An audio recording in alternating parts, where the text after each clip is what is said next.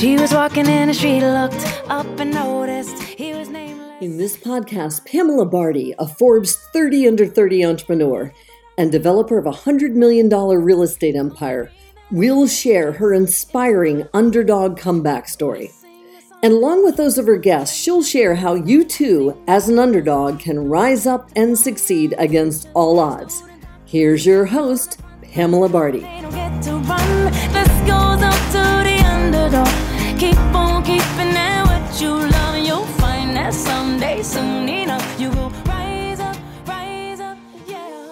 Hello, everyone, and welcome to another episode of Underdog. We have an awesome guest here today. Dave Stevens. Hello, Dave. How are you? Hey, how are you? I'm glad to be here, and thanks for having me. Thank you so much for joining on today. I'm so excited to hear your story and sort of where you're at now, where things are heading, and all of that. So thank you again. So I guess we can start off with uh, what's that number one interview question that everybody hates? Tell me about yourself. It's going to be tough to visualize the stories that we're going to talk about, Pam. And, uh, you know, I was born without legs, and strike one, I was put up for adoption, strike two, and then uh, adopted by a couple of really wonderful older people, uh, but they were poor. And so I was kind of born into poverty and moved around about uh, eight or nine times, and then uh, just figured out I was going to use my disability to become my ability. And I started playing sports and doing stuff at an early age that most kids that are born without legs wouldn't do. And uh, because of those loving adoptive parents, as poor as I was, they made me into what I became. And to kind of just condense it, I ended up uh, wrestling and playing high school football and baseball in Arizona. And then I went on to play college football in uh, Minnesota. Uh, I'm the only legless uh, athlete ever to play college football. And I also had a tryout with the Dallas Cowboys. And uh, I then got an opportunity to play minor league baseball in Minnesota, where I was teammates with a couple of former major leaguers that were trying to get back to the big leagues, a guy named Daryl Strawberry and a guy named Jack Morris, and actually started a game at second base, led off. Uh, I've actually pinch hit for Daryl Strawberry in a minor league game. And then, uh, you know, my dream was to be in television, and spent twenty years uh, at E S P N, won seven Emmys. I'm still in television now, and motivational speaker and philanthropist and a father of three. So if that's not blowing your, your listeners' minds like, holy cow, how could, you know, I guess that's kind of going to be our journey for uh, the rest of this podcast.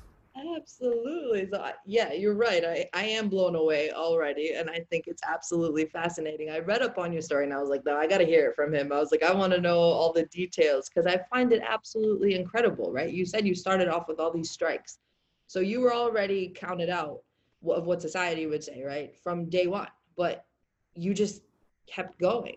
So I guess my question is, and so in the beginning of your journey, so with your adoptive parents, it sounds like they played a huge role in your life.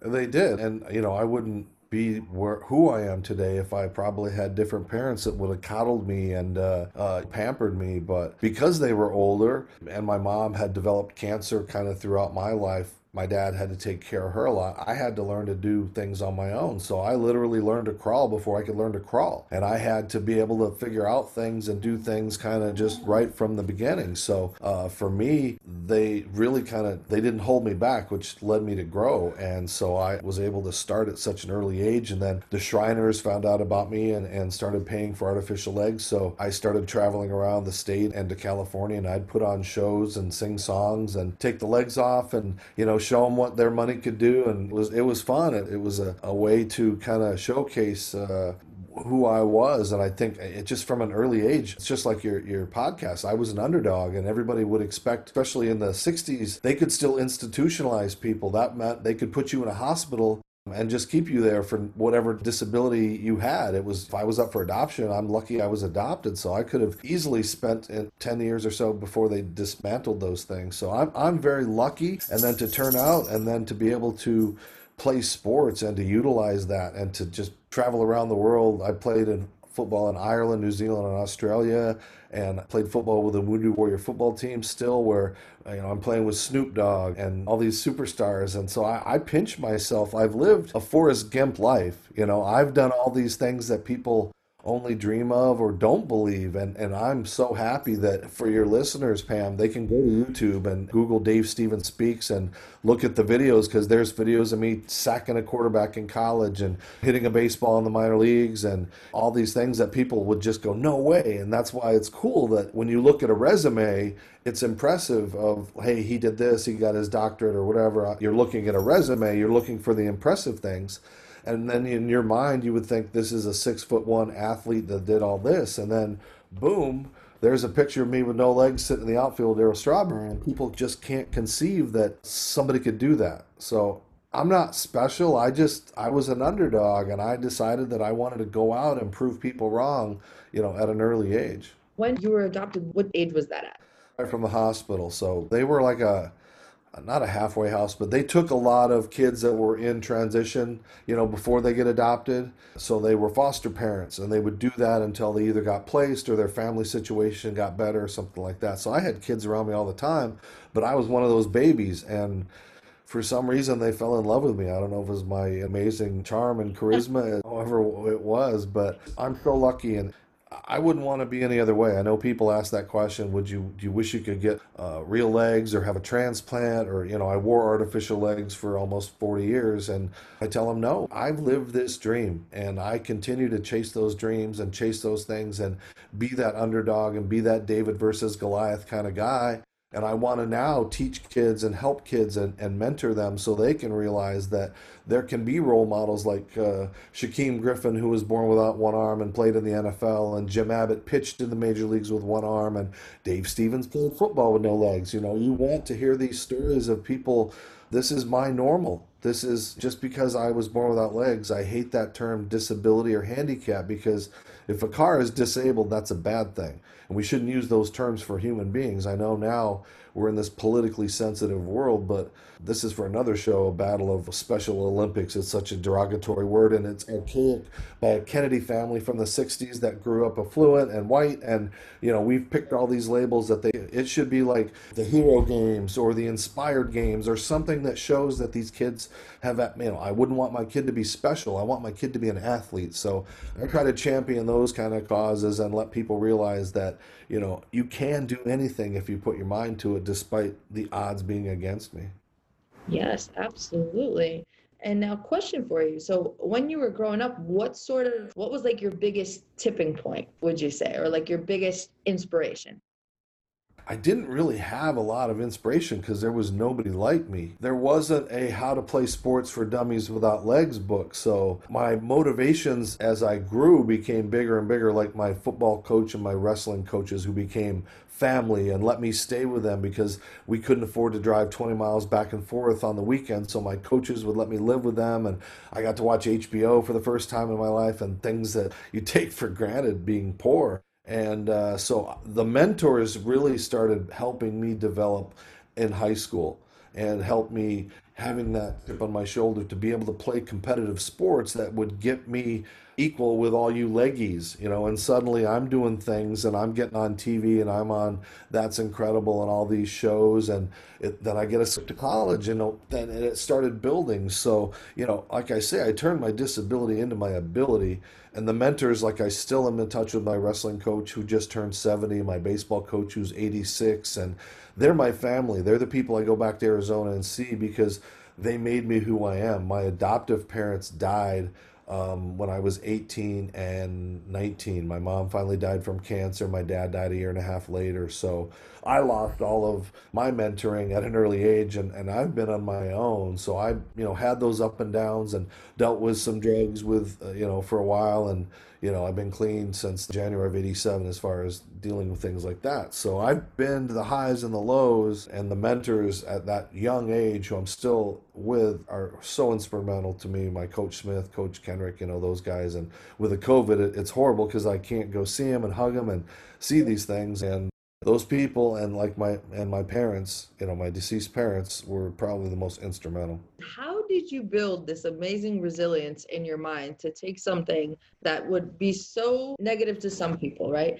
But turn it into something so beautiful? Like, I find that absolutely fascinating about you. It's like innate to you, but I think it's such a gift and it's incredible because how you talked about, you know, when people look at you, you prefer to go out and talk to them so that the next time they see somebody, you know, they don't think about it in a negative light or they don't have those prejudices in their mind, which I think is amazing. And that is what really contributes to change in society. I truly believe, you know, so I, I find it very powerful that you do things like that. So it's like, I'm just interested in like, how do you keep that resilience in your mind when you do face like this type of rejection or like, I just think it's fascinating. So if you could elaborate on that too, that would be amazing. Cause I just think your mentality is so beautiful and powerful. And it's like, the world needs that so much and you're incredibly gifted. So I've had my demons. I've had to battle, you know, and I still have to deal with the depression and, and stuff like that, that, that goes along with the gift that I've been given. But I've always felt that no matter at my lowest point, when I was, you know, doing cocaine and sitting in a jacuzzi at two o'clock in the morning thinking,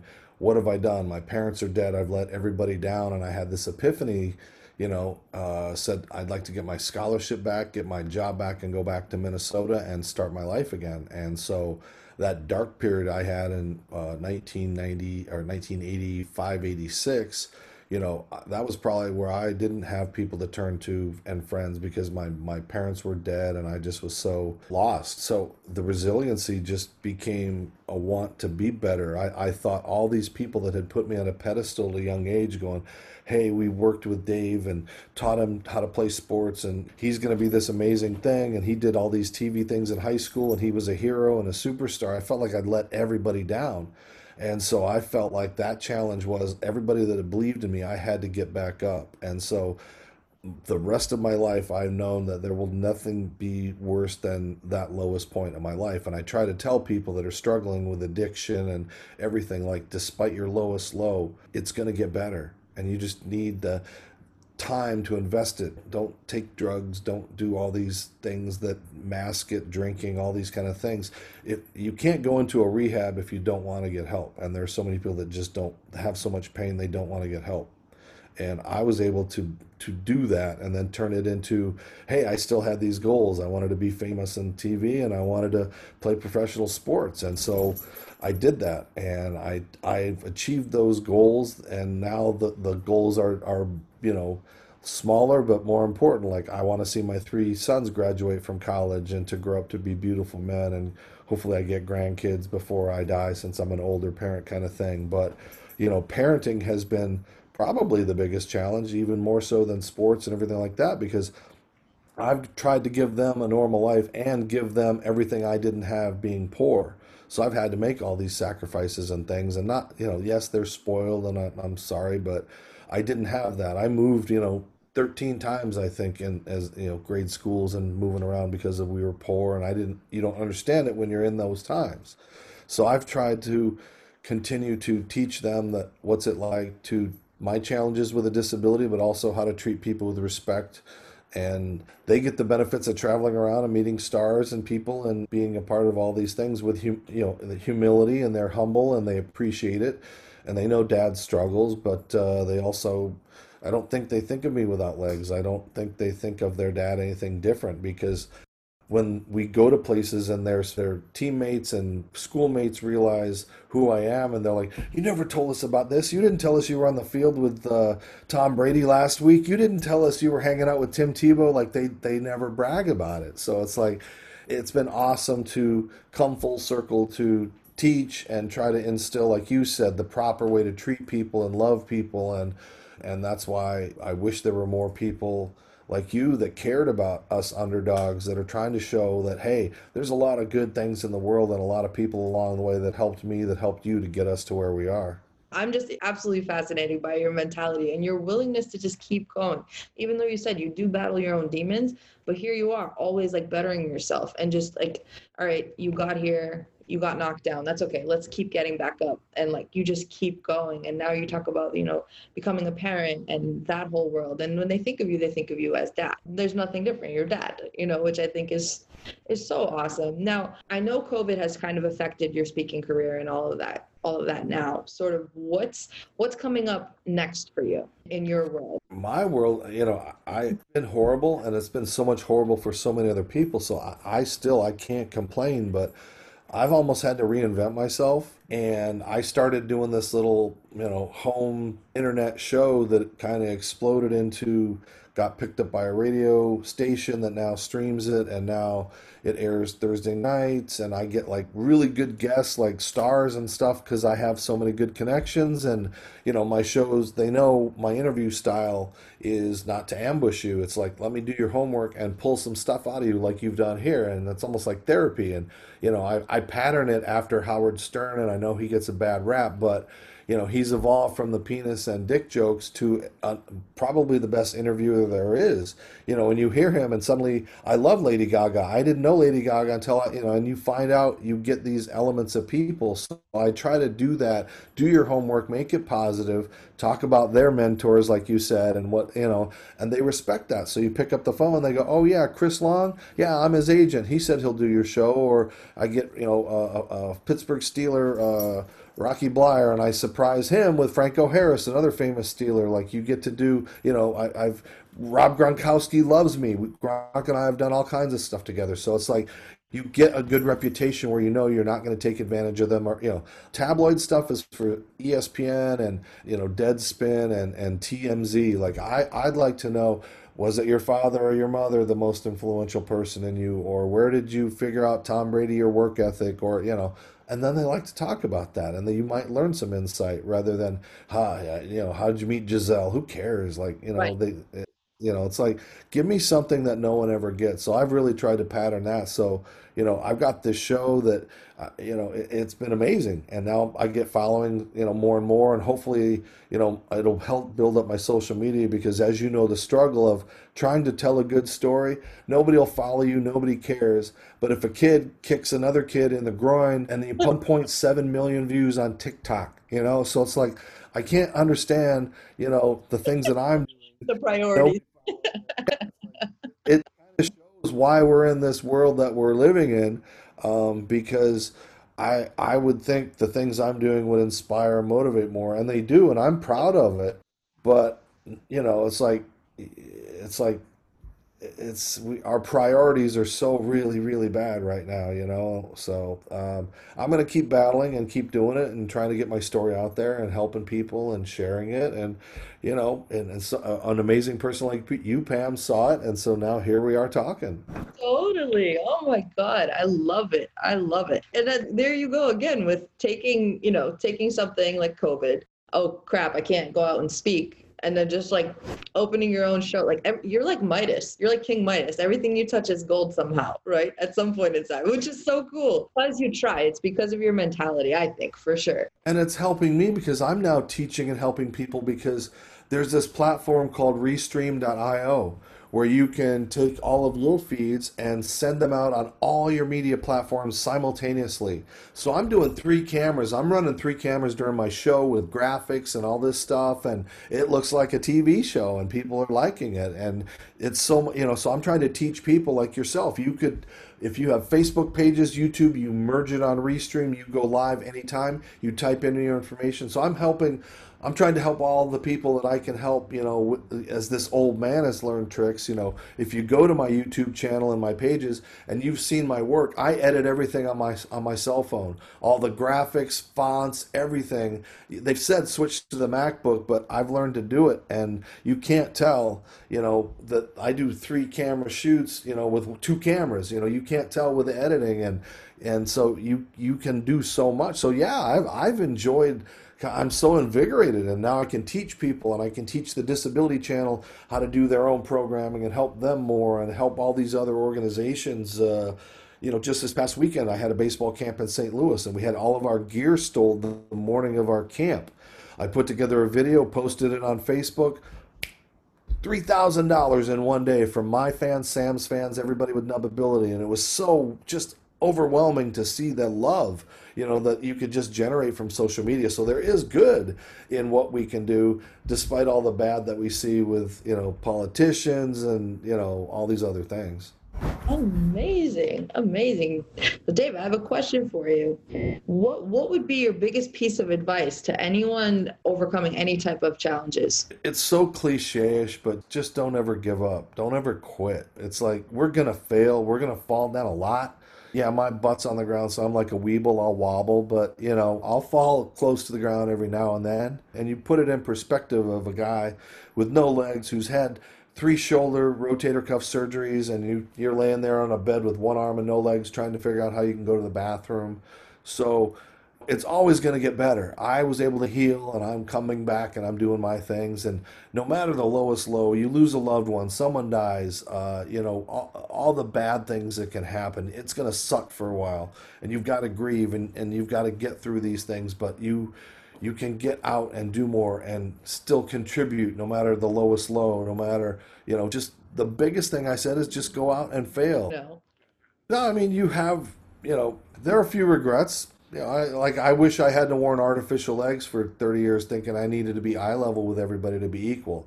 It took its toll on my body, but you know what? Uh, again, other things may not have happened because of what I did or how I was seen or whatever.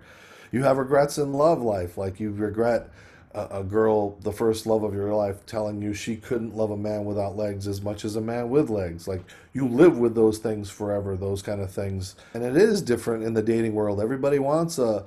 a six-foot-tall, blonde, blue-eyed man or a five eleven woman, depending, you know, and I'm not saying it's against, you know, whatever gender you want, but you have a an idea. Nobody's sitting there in sixth or fourth grade going, oh, I wish I could meet a man of my dreams with no legs. Like, it, it's a different concept, and it's also tougher for people to, I guess, deal with it and then think about it in that romantic way or, you know, all those kind of things. So, yeah, I... I just have to just be positive all the time because, you know, I'm lucky the things that I've been able to do and accomplish, and three beautiful boys, you know, a great career in television, and, and now being able to reach out and, and talk to kids and, and try to motivate them to let them see the world in a different light, but also those with the unseen afflictions, you know, because like I say, I'm normal. You're normal, Pam. This is our normal. We try to label all these things, and I don't want to be labeled. I don't want to be known as this or this. Like, say I don't have legs or say I'm limb different, but I'm not handicapped. I'm not disabled. And the, these kids need to know that, that if they have a little differences, you're wearing glasses, you're a little chunky, your skin's bad, like, that's our normal, and we shouldn't worry about all those things so superficial because we have this to work with to get things better and to fix, and that's what we have to stress more of. Last question for you is, what would your older self tell your younger self? Whew, wow. It's a deep question, I know. It's deep.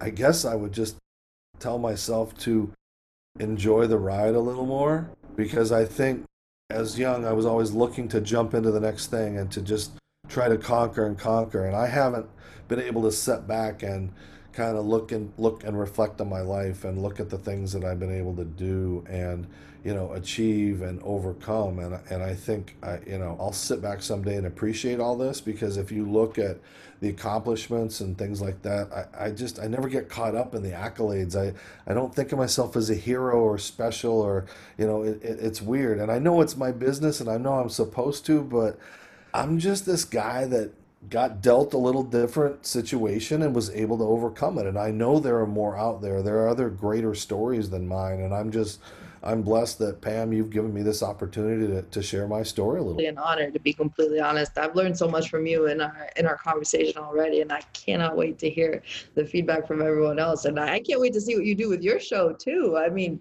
it's incredible. I mean, you're here, you are reinventing yourself again. And, you know, post COVID, I'm sure you're going to get out there and be doing more events and all, all fun stuff. So what, what's like post COVID looking like for you? Any bigger plans? I'm hoping with learning this technology that, you know, I would like to be able to help other speakers drop their programs into schools. And with the technology I'm learning, it, it's easy to do. So you and I could co-host something and, and educate people, or, you know, it's so easy, especially with Restream, where it's not like Zoom, where it's all clunky. You can do graphics, you can get sponsors, you can do all this kind of thing. And people that are used to speaking, like I, my buddy, he's a ninety-five-year-old World War Two vet. Alan Moskin was my guest. And he's like, Dave, I could die any day, and I can't tell my story about lib- being the first army liberator of the Nazi concentration camps. So he was my guest last week. I hooked him up with the National Museum of Veterans and War Memorial, and now they're going to try to do stuff with him, and he gets to tell his story. So there's so many things that we could do out there. To these kids are sitting at their laptops. I'm sure they're sick of their teachers. And what I'd like to do is get more and more programs going where I can tell my story and I can pop up a video and show these kids, or I host somebody or help somebody that, hey, drop your stuff at my site and we'll do your program, and I'll put it on their Facebook page today or on their YouTube channel, or, you know, there's so many things. So yeah, I'm I'm hoping, you know, more people will go to Dave Stevens Speaks and look at my stuff. And like I said, follow me, shameless plug, on Instagram, Facebook. Like, you can see my daily adventures. I put up silly things, I put up humorous things, I put up inspiring things. Like, I just try to make people laugh, but also make them think and make them be self-aware. And you can see old footage of me playing football and baseball, and still currently I'm playing sports. So I'm going to try to continue to do this as long as these, these arms are going to let me be my legs at the same time. So is it your website that you post on, or is it your, your Facebook page? Just so we can tell everybody where to find you. Dave Stevens Speaks is on Instagram, Facebook, Twitter, YouTube, Twitch, but I don't think people watch Twitch much. Uh, and I just joined TikTok this week. Oh, and I'm, boy. So, see me dancing and doing stuff with this dog. No, I, I feel so old on TikTok, but it suddenly, apparently, it's like the new tool. So as a one-man band, you'll see a lot of great content. That's what I'm saying. I'm shocked that more people out there aren't seeing it, because I got a lot of good stuff out there, and I got a lot of good friends, and I'm just lucky. Thank you so, so much. I'm definitely going to be making sure I follow each and every single one of your accounts, for I, for one. And I'm sure everyone listening will, too, after hearing your awesome interview and how amazing you are as a human being, and, and all the great things that you're doing for the world. So, David, it's really been an honor. Thank you so, so much. Thank you. It just proves your point that underdogs can achieve things, right?